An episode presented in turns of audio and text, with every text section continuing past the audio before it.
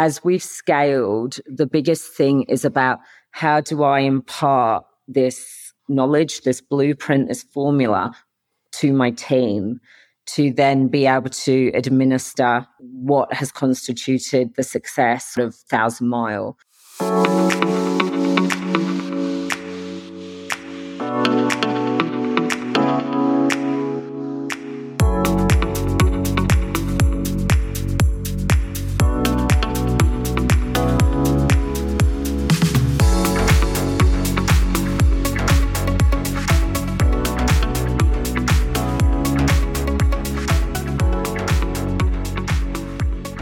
Welcome, travel friends, to our little club that we've got people joining all the time. We have just hit 5,000 downloads for this podcast since we launched. If you can hear, if you hear those strange noises in the background, that is, I'm Richard Taylor, by the way, and this is AC Jones woohooing in the background for our 5,000 downloads. So exciting. Yes, and we do not take that for granted. We know you're busy and Never. we thank you for taking the time out to listen to our podcast. Very grateful. Um, now, we have our major sponsor in Numinous Luxury Travel Representation. That's coming up. We've got an exciting competition to mention there. Mm. We'll keep that mm. under wraps just for the moment. And we're announcing a new partnership with Hong Kong Tourism. So, how this is going to work is that during the interview, there will be a two minute section on Hong Kong, and we'll be talking about that later on. So, feedback from the last episode, Ace. Oh, it was overwhelming. I mean, I knew AG was a bit bigger than the legend he says he was in his sock drawer, but it was to me astounding the the feedback that we'd gotten on all social media that he'd received himself. We had a really lovely comment from Sarah Webster on one of Richard's socials that he yeah. will read out yes. now, I've, which I think encapsulates all of the feedback that we received. Yes, I've got, I've got that. She said, I thoroughly enjoyed this episode. And then in brackets, although I always enjoy your podcast, I think she's trying to avoid going on notice. So she said she always listens. And it was lovely to get to know more about AG and his business after only seeing his photo everywhere for years. I really appreciated his dry sense of humor and insightful take on the travel industry today. Yeah, I would concur with that for sure. And then also, we also got a lot of lovely feedback from the doyen of the travel industry, Helen Eves, with Talc and her fantastic brand. We all learned so much um, about Talc in that last episode some really great comments. Sarah Webster also said Helen Eves was a delight as always mm. and a great ambassador for a fantastic brand. Mm. She loved how we had two guests representing multi generational travel businesses, which I hadn't really put to. No, I did. That's on. why I put them together. Yes. Ah, because yes. you are clever like that. Mm. And then Craig Owens, who's a bit of a legend in the industry as well, had a lovely comment. Helen Eves was amazing, so interesting to listen to, always engaging, and makes me smile. So thank you, Craig, and I agree. The lady you mentioned before about a lady called Kaz and her husband. Oh, work wife, yes. So Carolyn Evans is a smart flyer advisor, has a beautiful business, and her and her husband Neil went away for a weekend to a 60th, and the potty dropped on Sunday. Carolyn told me that they listened to it on their drive on the way back from this event that they'd been to. Neil husband is not a member of the travel community. He is just one of our long suffering partners that gets to hear about everything 24 7. Listened in, chuckled at all the right moments, obviously loved hearing AG's story, and completely loved us putting people on notice, Richard. How good's that? Good. good. good. Lovely segue because we got some people to put on notice this week, listeners. Uh, the first one is Carsten Horn. Mm-hmm. Carsten is from Reho Travel in Melbourne. Uh, many people will know him. It's a big business. They do a lot of stuff in the education space, study tours, yep. but also corporate and leisure as well. They're also a B Corp, which he loves to tell you about. I think we might have to get him on one day to talk about sustainability because one day, Ace, I do want to talk about sustainability and how that message gets through to the customers. We hear it lots from the suppliers. I want to see how that reaches the travelers. Anyway, I digress.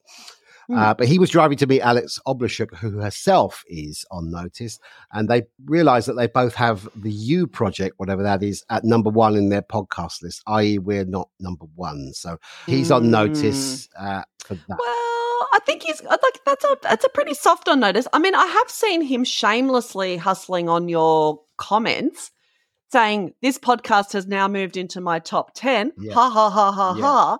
And I think um, this is I think this could be a bit controversial. I think he wants to be on notice. He wouldn't be the first. Okay, so so what's your verdict? How do I I don't know. When people want to go on notice, I just immediately don't want to put them Mm. on notice, Mm. but I think let's do it. On notice, done. Okay, this is serious business. And the other one is Margaret Scott. Okay. And uh, Margaret came up to me the other night and said, "Oh, I didn't know you had a podcast." I, actually, I shouldn't do that women's uh, voice thing. I should just go, "Oh, I didn't know you had a podcast."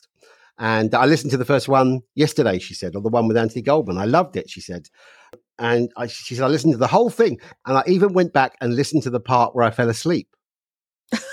Oh dear. Yep. Okay. This is becoming a recurring Mm. theme. Margaret, no. Yeah. Uh, and I want to also mention that she said I also took you into the shower, which was uh, Oh, both like the uh, podcast. uh, yes, yes, okay. which is weird. I've got Well, witnesses. I'm kind of. Oh, well, that I don't know. I'm torn on this one as well. She should be on notice for falling asleep, but then we were obviously engaging enough for her to take into the shower. and a so first time listener, I'm- maybe we don't put her on notice. What do you think? Yeah, no, I'm ambivalent. I think Margaret gets a free pass this week, but if she falls asleep again, definitely on doubt. notice. Okay, and then offloading. That's the name of our podcast. Of course. Yeah, What's the uh, subject for you this week, Ace? Well, okay, so events are coming to mind. I think it's because I've just come through what I call attack of the reps. It's two months of the year, February and November. I don't know. Every man and his dog seems to be in Sydney. She's actually got her uh, hands over her eyes while she's talking. I'm so, Yeah. I'm so tired. I'm so tired. Um, so well fed, so inebriated with beautiful wines and the rest of it while people are touting their product. However, you send a lovely invite out. Please RSVP here, and you click a button. Can you please have a yes and a no button? Because if there's no no button and I can't go, I'm not going to respond. And then there comes the follow up email into my inbox saying, just for seeing if you got this. Yes, I did got it. And I read it and I opened it and I clicked, but there was no no button. And because I'm not going, I didn't RSVP. So just make it easy. RSVP, yes, I can come. No, I can't come. Some people do that and it's very good. I would say 80, I was just- 73% don't have the no, I can't attend. Make it easy for us. Make it for yourself. Easy for yourself. You don't want to be following us up. So just yes or no, done. I think that's it. And if we can't go, just be gracious about it because we're all busy. We've got stuff we're Have you ever heard of first world problems? Yeah, yeah, I know. Well, that's what I, I always offload about first world problems. that's my shtick. Yeah, true. that is that, actually you're right. I'll offload briefly about uh, events, and that's event pricing, the ones that charge. I just Oh my God, I've seen the I've seen the prices of these things go up. What, what, uh, what there's a cost of living crisis out there. What's going on? Oh, well, I mean, but look, okay, so I'll be devil's advocate on that. Obviously, the event space, the speaker, everything has gone up in cost, so the event pricing has gone through the roof. But I think when your travel event is more than a Taylor Swift ticket, yeah, that's pretty much. you yeah, probably need good. to you probably need to ha- have a have a think have a word with yourself. I, I personally can't afford those those big ticket Mm. events that are on at the moment. So No yeah. All right. I get it. Move on. Uh, let's talk about uh, our guest today, who is Nicola Veltman, someone I didn't know previously. You didn't know very well. That's not, often we interview people we do know, or one of us does, but this is a bit different, wasn't it? Yeah, I know. I think we were both coming in. I would say I would say I was a bit warmer to Nick than you were, like as warmer as in closer. Nick and I met in a bathroom a couple of years ago at Virtuoso Week, and then became LinkedIn friends. And obviously, her business was intriguing. We talk about this in the interview anyway. But yeah, so I knew a little bit about Nick. I love the name A Thousand Mile Travel. Mm, Love mm. it. It's So um, I, I, even from that, I just wanted to deep dive into yeah, that. So I, I could I could talk about this for quite a while, but it's absolutely fascinating business model that I haven't seen before. I'm not sure exists out there, so I won't ruin it for you. I reckon we get straight to it, don't you, Ace? Yeah, totally. I think it's a nice, chunky interview. She's a great lady, really, really fantastic raconteur. And I think people are going to be quite surprised. I think there'll be a lot of preconceptions about what a Thousand Mile Travel Group is and does. And we both walked away from that interview with a completely different understanding and perspective on what that particular Yes. business is about, which is intriguing. Yes. All right. Well, let's get to it. First of all, a word from Numinous.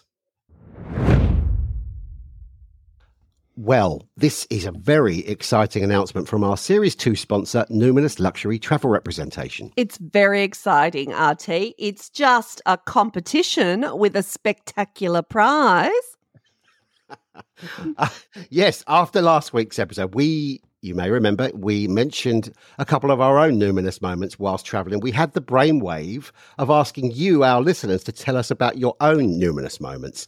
And the team at Numinous Luxury Travel Representation were so excited about this idea, they came up with a prize to incentivize you to get in touch and share your numinous moments with us. And what an incentive it is. I know, Richard. It's so exciting. I'm going to lower my voice to tell everybody what it is. This is your travel advisor selling the dream voice. That's exactly right. How does three nights in a stunning, gorgeous five star resort in the Maldives sound? Yes, the prize is three nights at Joali Being in the Maldives for two people, twin share, and included is half board and return seaplane transfers from Male Airport for the winning entry. And I'm going to put a disclaimer here it's not for every entry, sadly.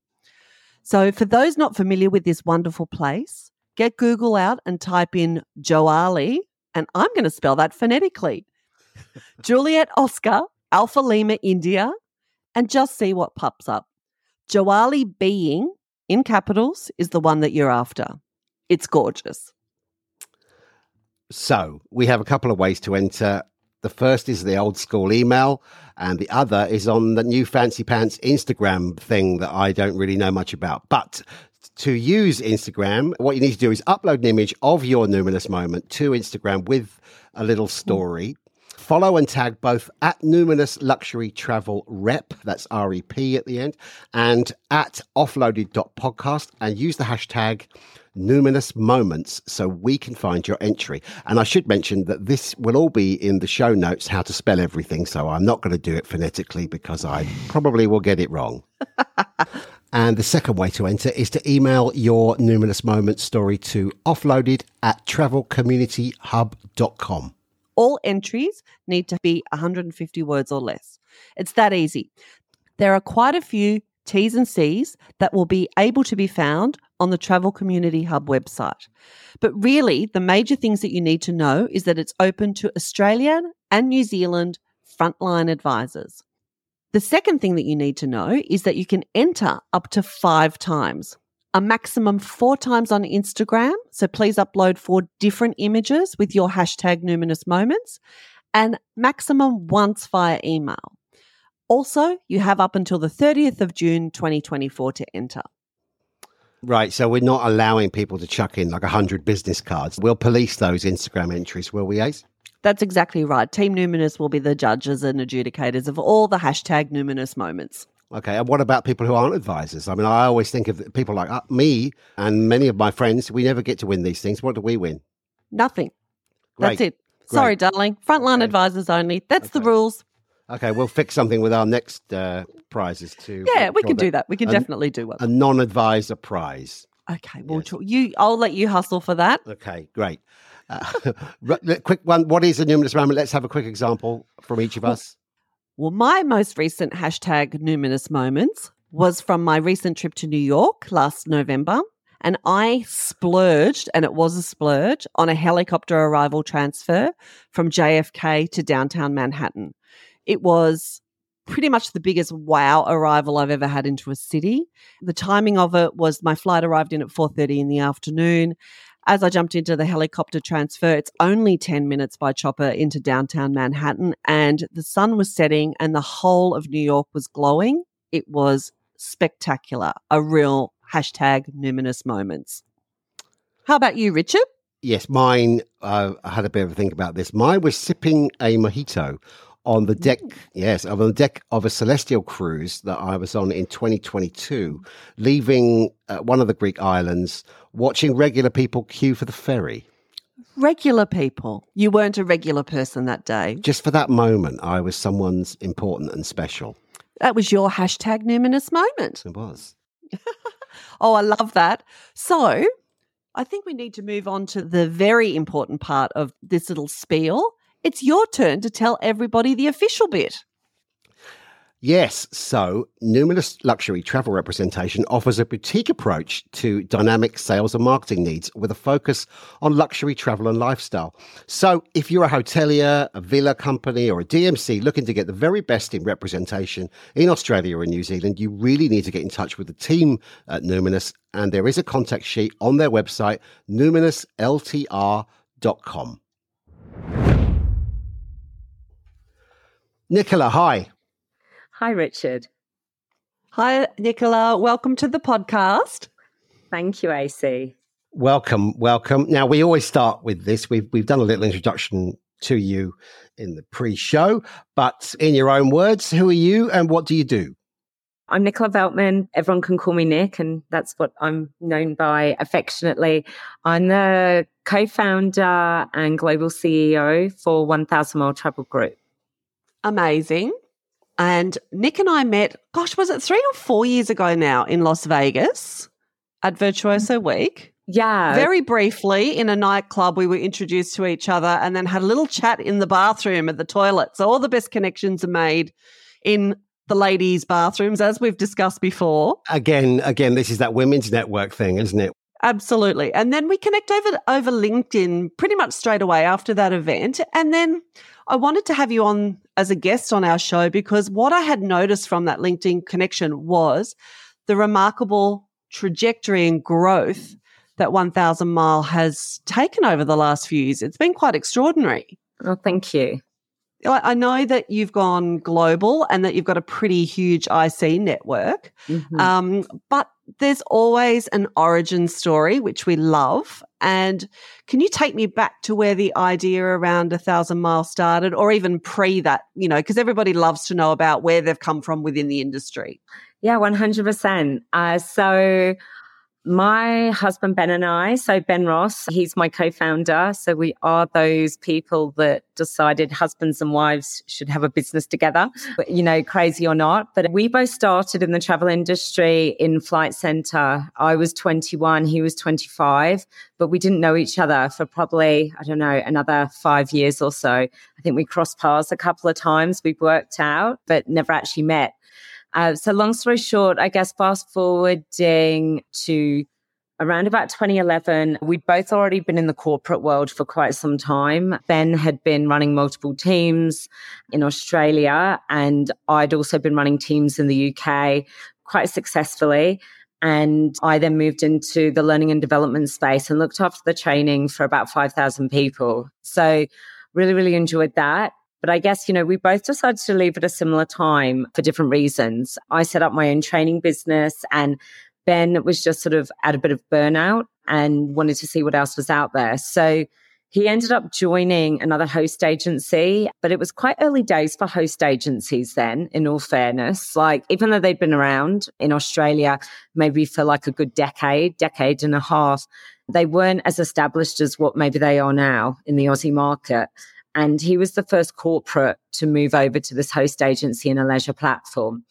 And he'll always say best three years of his life, much to my dismay and everything. But, um, you know, had a really great time, earning really great money, had an amazing lifestyle, went from 12 to 15 hours a day to basically working two to three hours a day, playing tennis, working from Bali three months of the year. So really, really great lifestyle he had quite a lot of people ask him how he was doing what he was doing. And he then realized that what he was creating was something that other people wanted as well. And he actually wanted to help hmm. them do it. So I say at that host agency, it worked until it didn't because he was a corporate in a leisure platform and he, it, it then started to become unstuck. So he then went out there researching again to try find a solution and the solution just didn't exist he was trying to find how he could run a corporate business within a corporate platform, working from himself and working from anywhere. But what he found was that he was either going to end up working for someone else again, or he'd end up in the same situation in a leisure host agency. And with that, he wasn't going to be able to be competitive in the corporate market. So that was how the idea was born. I've read a little bit that it was around a kitchen table, oh, and yeah. you know you've got this really great, yeah. yeah. it's, it's the fireside story. It's the elevator pitch to people. Yeah, absolutely. So I guess Ben's, I call him the ideas man, and then I have to work out how to implement it. That's kind of like our tango that that we have together. But yeah, it started off, it was the two of us around a kitchen table. We had a name, Thousand Mile Travel Group, which we brainstormed quite a bit to get there. Uh, there are a few names taken already. But I guess we landed at 1000 Mile Travel Group because, well, number one, people may or may not realize, but they do when they look at a directory, but it's actually before any other name because it's a number, not a letter. Oh, yeah. love that. Clever. Yeah, so we always come up first, which is kind of handy. And then the other reason is as well because we want our travel advisors and our clients and our valued partners, you know, everybody that takes the first step. We see it like a journey of a thousand miles begins with a single step. And yep. for us, if you take the first step, to us, it's the beginning of a long journey to come. So that was really how and why the name was born. And that term or phrase journey is a really big one that is still heavily cemented within the thousand mile culture and everything that we do. So it, we kind of see it as you're not here for a short time, you're here for a long time. yeah, so, oh, I love all, uh, yeah, it's really quite inspiring. And can I ask though, I mean, obviously your life partners. I know you've got a hmm. family mm. as well that's pretty much come around at the same time. Yeah. You seem obviously a very, very tight unit. How mm. how hard is it to disassociate from the business with your family life? Yeah, that's a really good question. Or is it just enmeshed? Is it like a, a work life integration? I think so, to be fair. It's been nine years now, actually, this week. And oh, wow.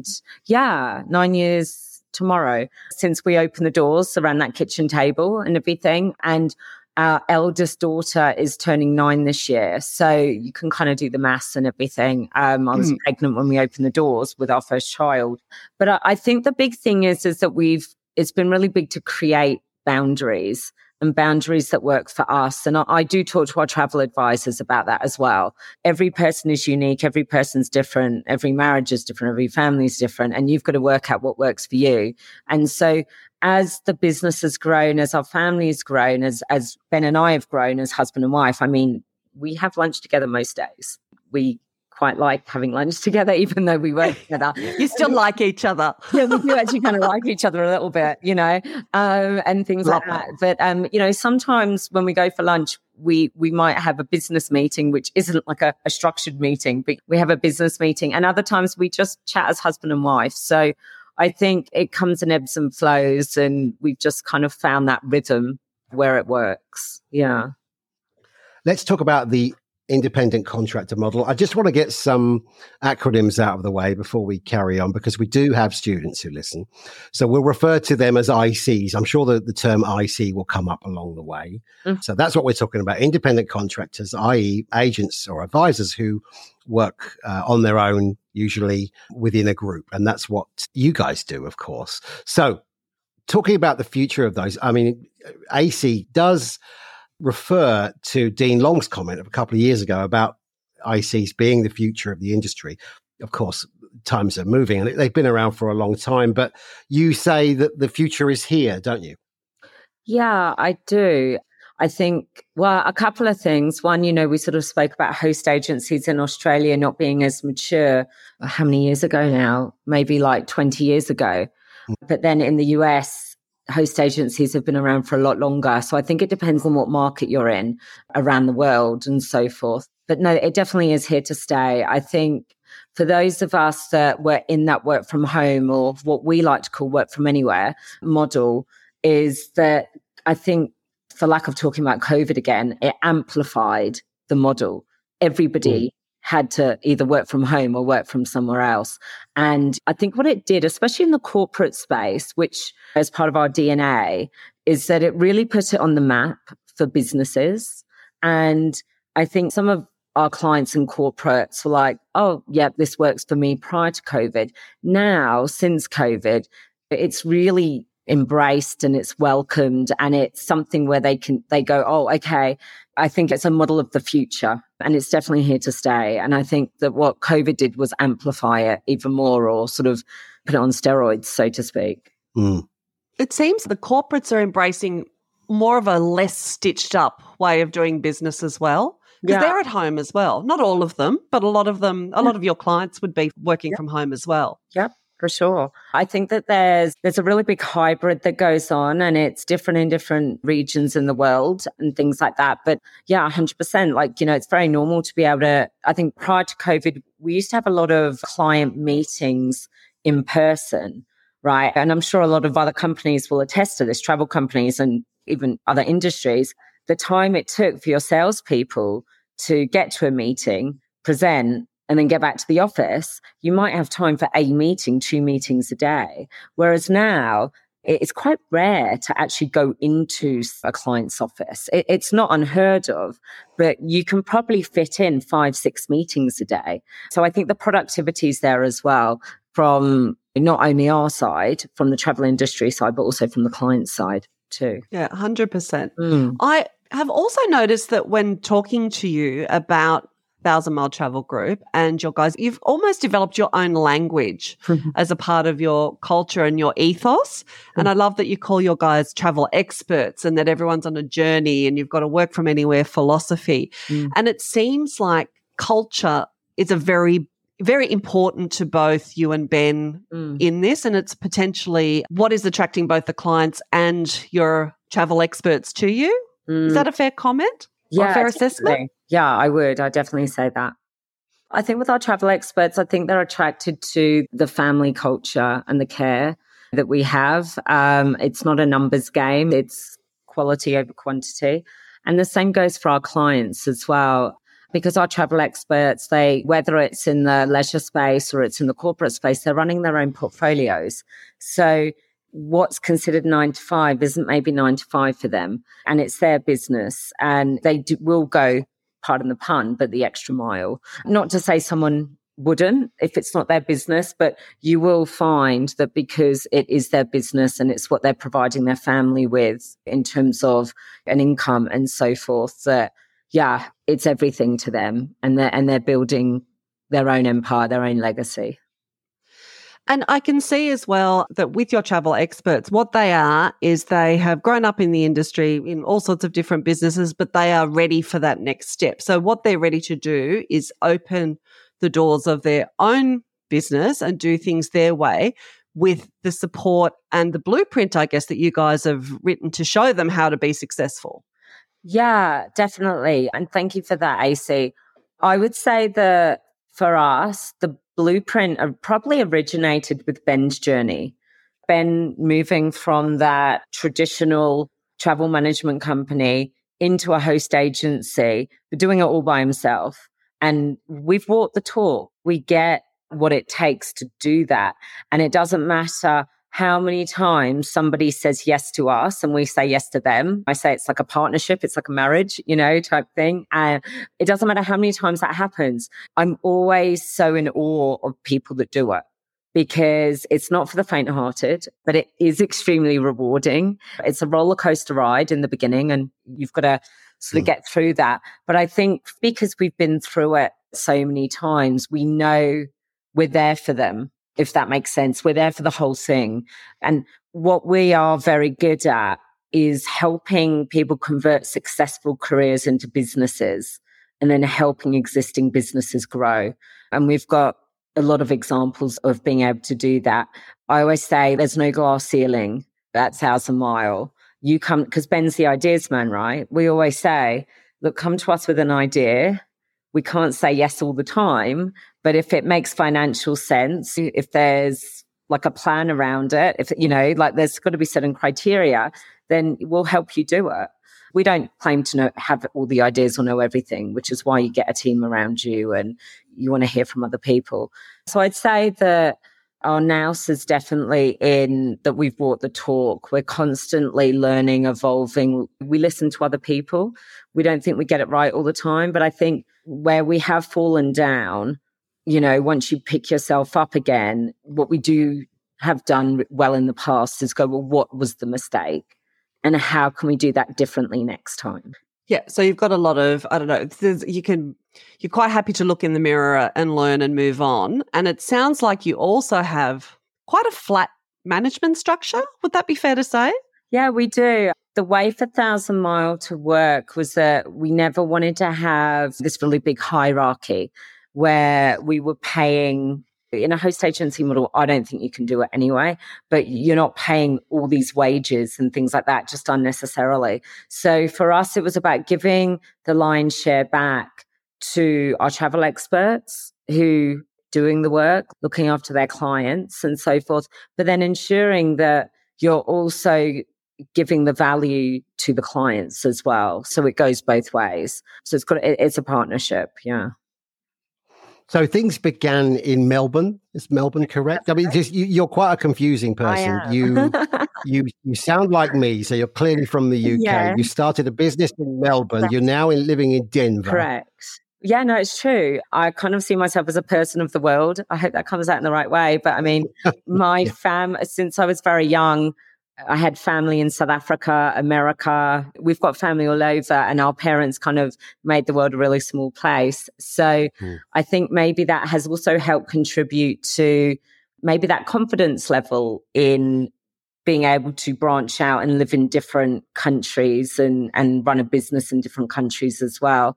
But it did all start in Melbourne, as we said, around that kitchen table and everything. That that is where it started. And then we had offices in Richmond and that was our first official office outside of the kitchen table and then had a converted warehouse in Abbotsford. So yeah, but it, it started in Melbourne and that's where our first travel experts Ooh. were. And then we started to grow into other states in Australia.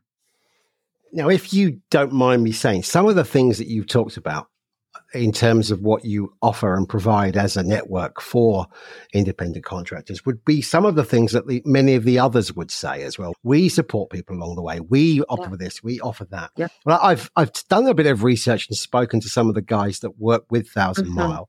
Um, and what it's different though, isn't it? Particularly with the corporate side of things. Yeah. And also for some of the guys, I hear that you actually source business for them mm-hmm. uh, and and they share work and that sort of thing. So it really works like a corporate office in some respects. Yeah yeah definitely. I mean that was all part of the founding vision was to have a full corporate offering but in this host agency model because we know that operationally travel consultants managers coming from that traditional world they're not always salespeople. They're operational. They're amazing what they do. They're customer service. I think one of our UVPs and points of difference are that we have a leads program. We have a sales team. We're constantly working our pipeline. But what we do a lot in our business, and it's not only customer to travel expert, it happens in lots of different ways, but we're really good at connecting the dots and connecting the right client to the right travel expert, whether that's from a demographic, a, a, region, whatever that means, or maybe it's an industry that they, this travel expert has worked in mining before, so understands the mining industry and and how that works, or, or fashion or something. So yeah, but we also have in North America, which we're going to be launching in, in Australia as well, is a, a corporate to leisure leads program, which is like an executive leisure program so that is already existing and has been for quite some time in, in North America, but we're going to be launching that into Australia later this year. Uh, we're, we're going to move into that international world, okay. seeing as that's where you occupy clearly, because you're all over the place. But so you, you built the beginnings in Melbourne and, and that started to spread through Australia, but you took that international step. So you now have people in the UK and uh, quite a lot in the US, yes. I believe. It's 750 people in total, which yeah. is enormous. Yeah. Yeah. I know it definitely does sound it, doesn't it? So we have like our leads that are our travel experts or ICs, and then there are subcontractors as well within their businesses. So uh, or some have employees. So I guess what we do is again, it's about helping their businesses grow. So those 750 are made up of both the lead IC and also Ah. the subcontractor. too. Okay. But you know, still, I guess for us, yeah, it's about um, again. It sounds like there's a lot in there, but it's still a quality over quantity. So we do have criteria to come into Thousand Mile Travel Group, and you'll see that, especially in Australia, where the average number of years in the industry is probably 15 years, maybe more within Thousand Mile Australia. So that is potentially something that is also different as well about us. I take my hats off to those that are new to industry and they start their own business. But for us, it's about you're the expert, you know how to book travel. We're here to help you run a travel business uh, versus teaching you how to book travel. When was the time that you thought, right? Did you just sit mm-hmm. around the kitchen table again and say, right, the UK needs us, let's go? Or, you know what, babes, I want to go and live on a mountain in the middle of Colorado. How are we going to take this to the United States? Is that sort of what happens? As part Or? of our founding vision was to be in three regions, which was Australia, the UK, and the US. So that was 10, 11 years ago. We decided that it wasn't about having global domination by any means, but it was a global footprint. And it was uh, partly for us to achieve that for ourselves. We wanted to do that. But also, I think that to have that global network and that buying power that can help support each of the regions, if that makes sense. So we've seen that already in different areas within Thousand Mile where we've got something in one market and then we're able to leverage off of it in another. Hong Kong Tourism Board have entered into a partnership with Offloaded, and we are going to talk about the top eight ways to experience the very best of Hong Kong over the rest of the series. I'm so excited that this destination has opened again for us all to enjoy. It was closed for a little bit longer than the rest of the globe after COVID and is more recently emerging as one of the best destinations in Asia for Australians to travel to. Yes, I've got to put a disclaimer in because I have recently been to Hong Kong. I mean, you're the advisor, you get to go everywhere, but I've recently been there. And my wife is from Hong Kong, so I've been there quite a few times. When I go, I normally stay in the residential areas, though, and visit friends and family. So I don't get to see a lot of the highlights from there. How many times have you been, Ace?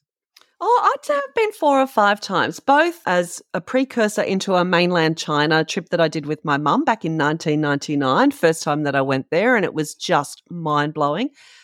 Primarily mm. as stopovers to and from Europe, and it is one of my favourite stopover cities for sure. Just the ease of getting in and out of the airport. It's just such a great destination for a quick stopover when you need to rest and recharge en route to other places like Europe. Yep. And they've given us uh, a number of things that we will talk about. I think the first one we're going to do is the Victoria Harbour skyline, which is Oh, yeah. which is as iconic as it is dazzling. Experience that on a junk boat or aboard the famous Peak Tram or Yep. walking along the Chimsha Promenade. Is that how you pronounce that? I always thought it was pronounced Simshatsui. Yet you were wrong. It, it's, it, it's to be frank. I was. I don't know how else to put that.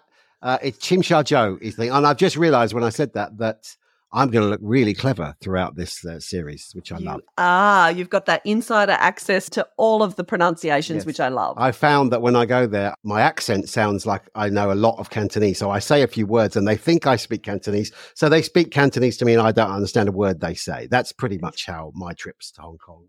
I love it. So, and each time I think I want to add something of my own to each one of these. Yes, we'll talk about the harbour, but I'm going to chuck in one of my favourites, and that is pineapple buns. If you, Okay. yes, if you've been to Hong Kong, if you've not experienced pineapple buns, there is another reason for you to go there, and we will maybe talk about that next time.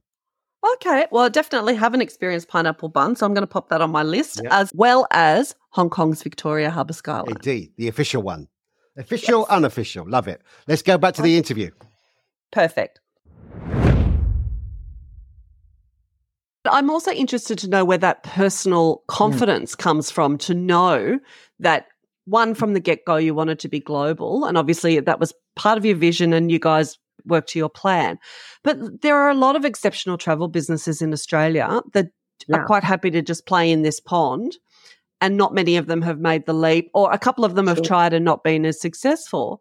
So, do you know where that confidence comes from? Is it potentially because you are working as a couple and that you like you're driving this together as a team? That's definitely part of it. I think Ben and I will always say that we couldn't have done this without each other.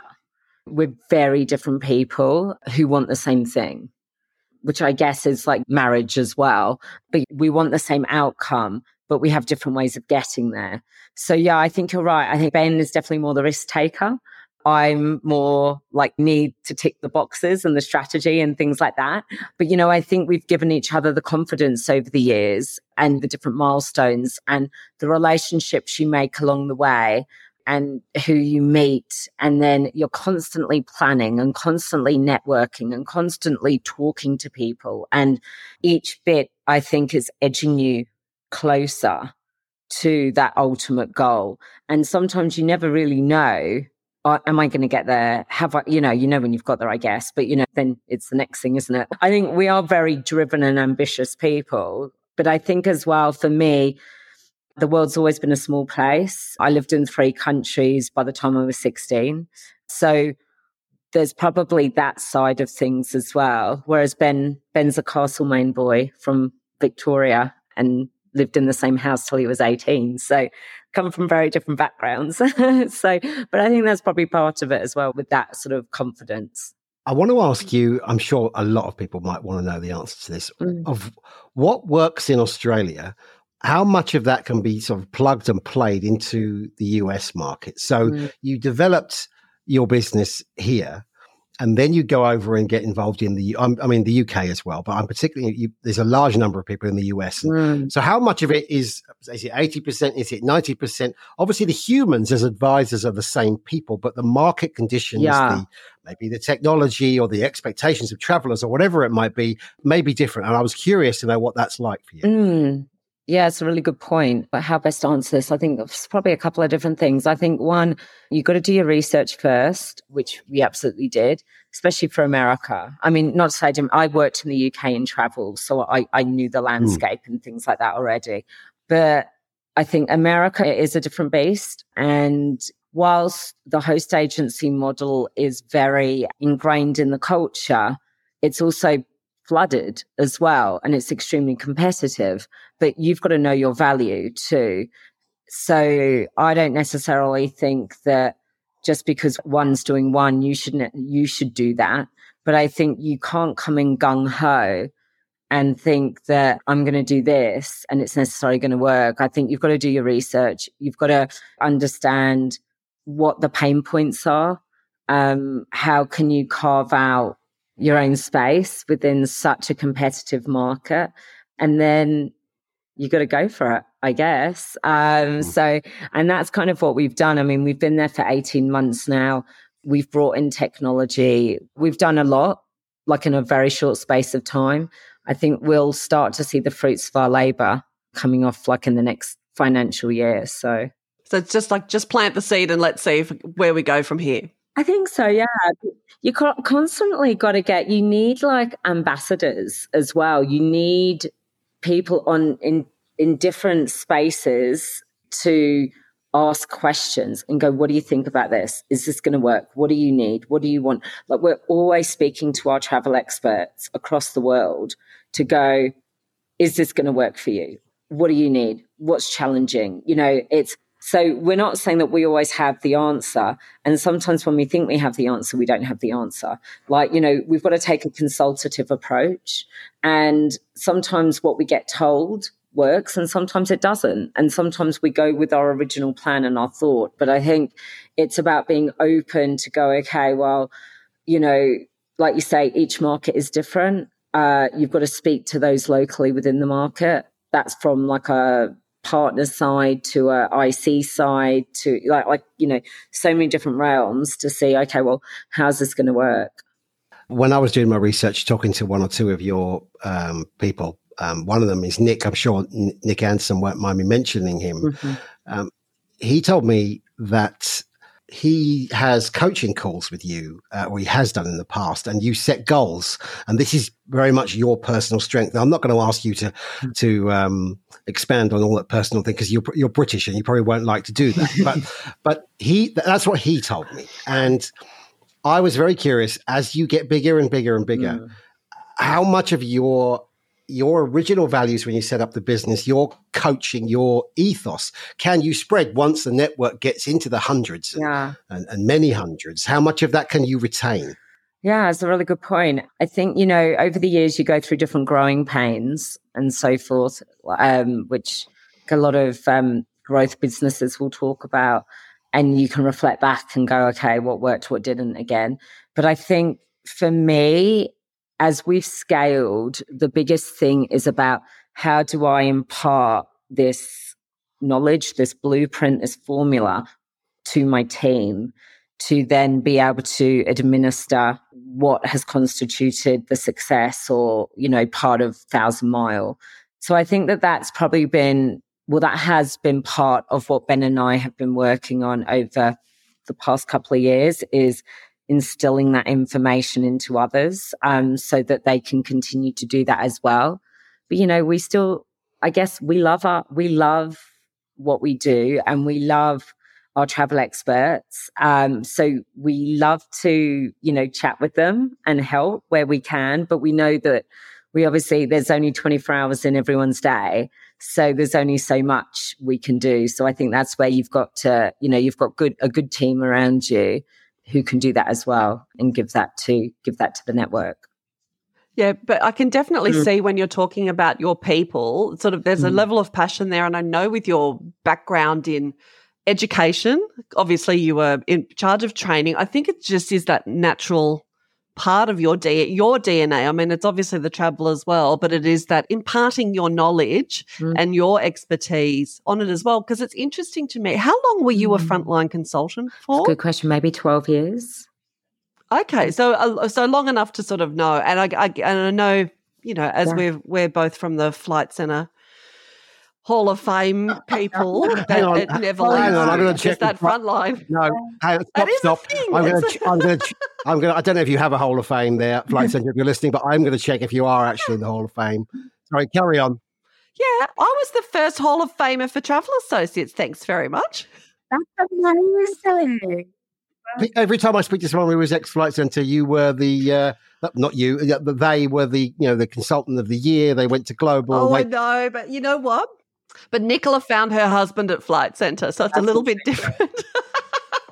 And you know what? It's funny. After we chatted the other day, I actually thought, I wonder if Flight Centre actually do have any statistics around how many marriages that they've oh. facilitated over the years. I imagine. I mean, you have to say thank you for that. Like, you know what I mean? like you do. Yeah.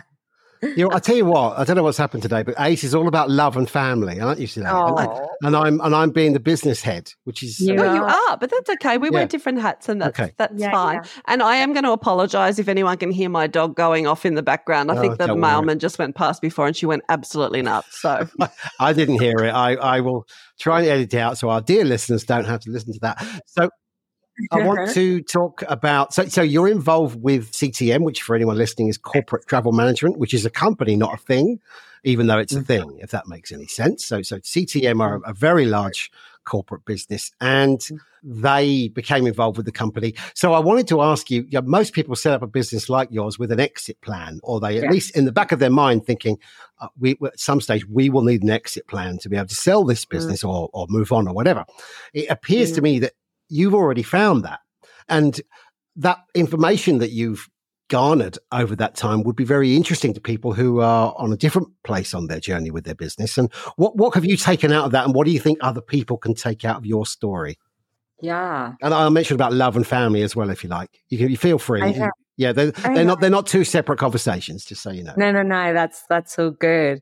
Yeah. So I guess much to your point, Richard, we set the company up as though we were going to sell it, not that we thought we would. It's always been about growth, growth, growth for us. And then the trajectory changed when COVID hit because we were living in the UK because we were there trying to grow the UK business and then ended up thinking we were going back to Australia for four weeks. I packed a, a suitcase and then we got stuck for two years. So life changed for everybody, hmm. but mm. um, it changed very quickly. And we were then like, okay, well, how do we survive COVID? And it wasn't just about how do we survive as a family? How does Thousand Miles survive? More to the point, because we have people relying on us like Nick, um, Nick Anderson. So we were like, how do we survive? And then how do we thrive? So once we got to the survival and like, you know, none of us knew when it was going to end, we then started to look at, okay, how do we get back to the trajectory we were on prior to COVID? And we knew that we could probably still do it by ourselves, but we were years behind now because of COVID. Mm. So that's when we started to go, right, well, what does this look like? Do we look at investment? Do we do this? So we started to put pitch decks together. We pitched to some of the largest venture capitalist companies in the world. I think we were up at 3 a.m. pitching to India, Singapore, the US. Can, can I just stop you there? That that that yeah. must be a moment in life doing that. You are two guys who started at, a, you know a travel agency and Flight Centre who are now pitching to venture capitalists. Uh, that's fascinating. I can still see us sitting in this house that wasn't ours down the Mornington Peninsula, trying not to wake up I don't even know how old they were then, a three and five year old, because we didn't have our third child by then because we had a COVID baby. And, you know, just to add to it all. Yeah, um, of course, of course. Why not? Yeah. yeah, why not? I know we are, yeah, I know, like we're gluttons for punishment and things like that. But anyway, I guess through that journey, the realization we came to was that it wasn't the solution for us, even though we had some real interest because we didn't want to sell our soul and we weren't ready. And we were like, okay, even though this is going to be harder, we're just going to keep going. And there were other conversations we had with other companies that approached us, like travel companies and things like that. But again, we were like, you know what? No, we're not ready. We know we can do this. But then CTM got in touch with us to do with a technology conversation because we had a shared interest in Tramada. We used Tramada. They bought Tramada and they wanted to talk to us about being one of the first tech partners in Australia. But that conversation really quickly grew into a different one. It grew into something a lot more about Thousand Mile becoming the IC arm to CTM and the SME arm to CTM. So we met Jamie Pherous, who's the founder of mm. CTM, and honestly, it was like the values just aligned. Yeah. And sometimes when it's easy, it's meant to be. Yeah. And I think everything is got to make financial sense. But, you know, everyone's in the business of people, right? And you've got to connect as well. And we did connect. Uh, but I think he really loved the model. And he's like, I don't know about this model. And, you know, we're like, that's why we've got it. so, um, and yeah, that was, yeah, that was like a 2021, 22. And oh, then, oh wow! So right in the depths of the of the Panny D. Wow. Okay. Really was. Yeah. So that was 21, 22. Again, I think I was pregnant with our third. But yeah, I don't know. Like they say, I guess the rest is history. But we've now been in the CTM family for just over 18 months. So we're coming up to the end of our podcast, which is always a little bit sad. And I've really enjoyed this chat. And it's very clear that not only are you a powerhouse as a couple, but you're a bit of a powerhouse yourself. I don't think Ben's Ken to your Barbie, but can we say that? Like your Barbie, he's just Ken. That's very unkind, seeing he's the visionary. But anyway, but I also know from personal experience that nobody's ever built a travel business without a whole heap of drama. Mm. And that's mm. regardless of the pandemics. So, yeah. I, I, mean, have you had days where you've woken up and thought, oh my God, how, and I'm, I'm not even talking the pandemic, like just you've woken up in Denver, with, you got the kids, Denver, giving Denver, them cereal in the morning, the luggage is everywhere, and you're like, holy shit, what have we done? Yeah. Yeah. A hundred percent. I think, I mean, God, I, I, I, think I'd definitely be lying if I said we didn't. And I'm sure loads of people have those days. You've got your why and why are we doing this and things like that. And, you know, a lot of it is your ambition, but the little people and a lifestyle and things like that. But we've got a global company now. So we work on global time zones as well. I sort of sometimes see the regions as my children. There's always someone that's not quite happy or there's something, you know, that you wake up to or there's something. But I think that's all part of it, isn't it? It's all part of the journey and so forth. But there, there's definitely been moments. I mean, I had to single handedly get our IATA in Australia years ago. And oh my God, I could write a book on it on how to get an IATA and what not to do. I got our ATOL license in the UK. I mean, these things, it's so bureaucratic. And I don't wish that upon anyone. And people obviously do it. But I think that because we have been a startup and we've worn almost every hat in our business, there's a lot of reward because of it. But yep. there's definitely days or moments, and you do take it all like you care so much because it's another baby. Like I always say, Thousand Mile was the baby before the babies and everything. So we do really care. Yeah. Uh, final thing then, we want to look forward, not backwards. That's one of the themes of, mm. of what we do with this podcast is, is that. And where do you see your future and what for you is success? And the reason I ask that is, is it the relentless growth? You've mentioned growth yourself during this chat. Is it relentlessly charging towards growth or, and this is the key bit, you, you advocate that work life balance to all the people that work with you is your life about maintaining that so you can have the life you want? You are talking to us from a luxury ski lodge in the Rockies. Yeah, um, that's true. That's true. Is it your luxury um, ski lodge? Did we cover this? I don't think we did. Yeah, I know. Look, I'm not going to, I can't claim the luxury ski lodge, I'll be honest, It's my own. I wanted to know, make it sound as glamorous as possible. But oh, I know. Very glam. No, it is. You know, it's very glam. Yeah. I, what would I say? I think in terms of the balance and everything. Yeah. I mean, for us, it's definitely lifestyle. It's not just a lifestyle for our travel experts and our people. It's a lifestyle that we're creating for ourselves and for the kids and so forth. Our kids have now grown up in three countries and they're nine. No, what are they? Eight. I don't even know how old they are. they're eight. one of them's nine. We know that one of them's nine because it's the same age. Yeah, she's turning nine. So we've got an eight-year-old, yep. a seven-year-old next week, and then a two-year-old. So they've, they, you know, two of them have already lived in three countries, and one's lived in two countries. So the the experiences they're getting are phenomenal. Mm. But for me, as a mum and business person and a mum, I do want my kids to grow up in one place. So I feel like whereas now they a lot of experience, a lot of moving and things like that, there'll come a time that we won't be on the move as much as we are now. And we'll be a little bit more static to all to those teenage years that you've got coming ahead Ooh. that I'm about to go into as well. Oh, yeah. Yeah. But you know what also strikes me about every phenomenal businesswoman that we speak to on this is that mm. the example that you're setting to your kids about yeah. that I still can't believe in 2024 we still have to encourage girls mm. in the workforce. Like no. it's quite bizarre no. to actually set to have your mum as a role model who works, that it's just normal and awesome and mm. what that's what mummies do. They just work. It's quite strange, isn't yeah. it? And I'm pretty sure that you're inadvertently setting that amazing example. Yeah. I can't even imagine what it would be like for me to have, you know, grown up with a mum and dad collaborating on an amazing business. Like they must be. And how spoiled are our kids? Like in all seriousness. Oh, especially those born in travel. Let's be honest, they're so spoiled, and they don't even know it. I try and drill it into them and everything. But yeah, no, I do. I do think that I hear them say things that they would not say if their parents didn't run a business.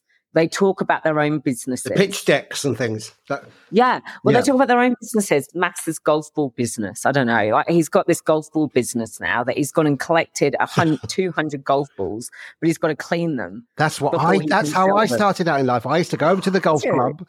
Yeah. We, yeah. my mum and dad lived next to a golf course. I used to go and yeah. collect all the balls and sell them back to the club. I was rich. That's what Max does. I, but, yeah. Yeah. Exactly I mean, that. Yeah. you know, I love that entrepreneurial spirit. Entrepreneurial yeah. Spirit. It really is. I think so. I think. Hang on, I'm not a successful businessman. Something went wrong.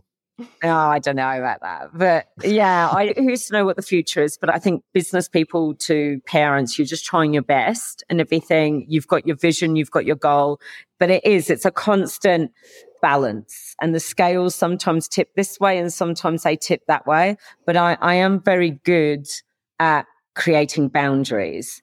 My children are everything to me. I always wanted a family. And so weekends are about the kids.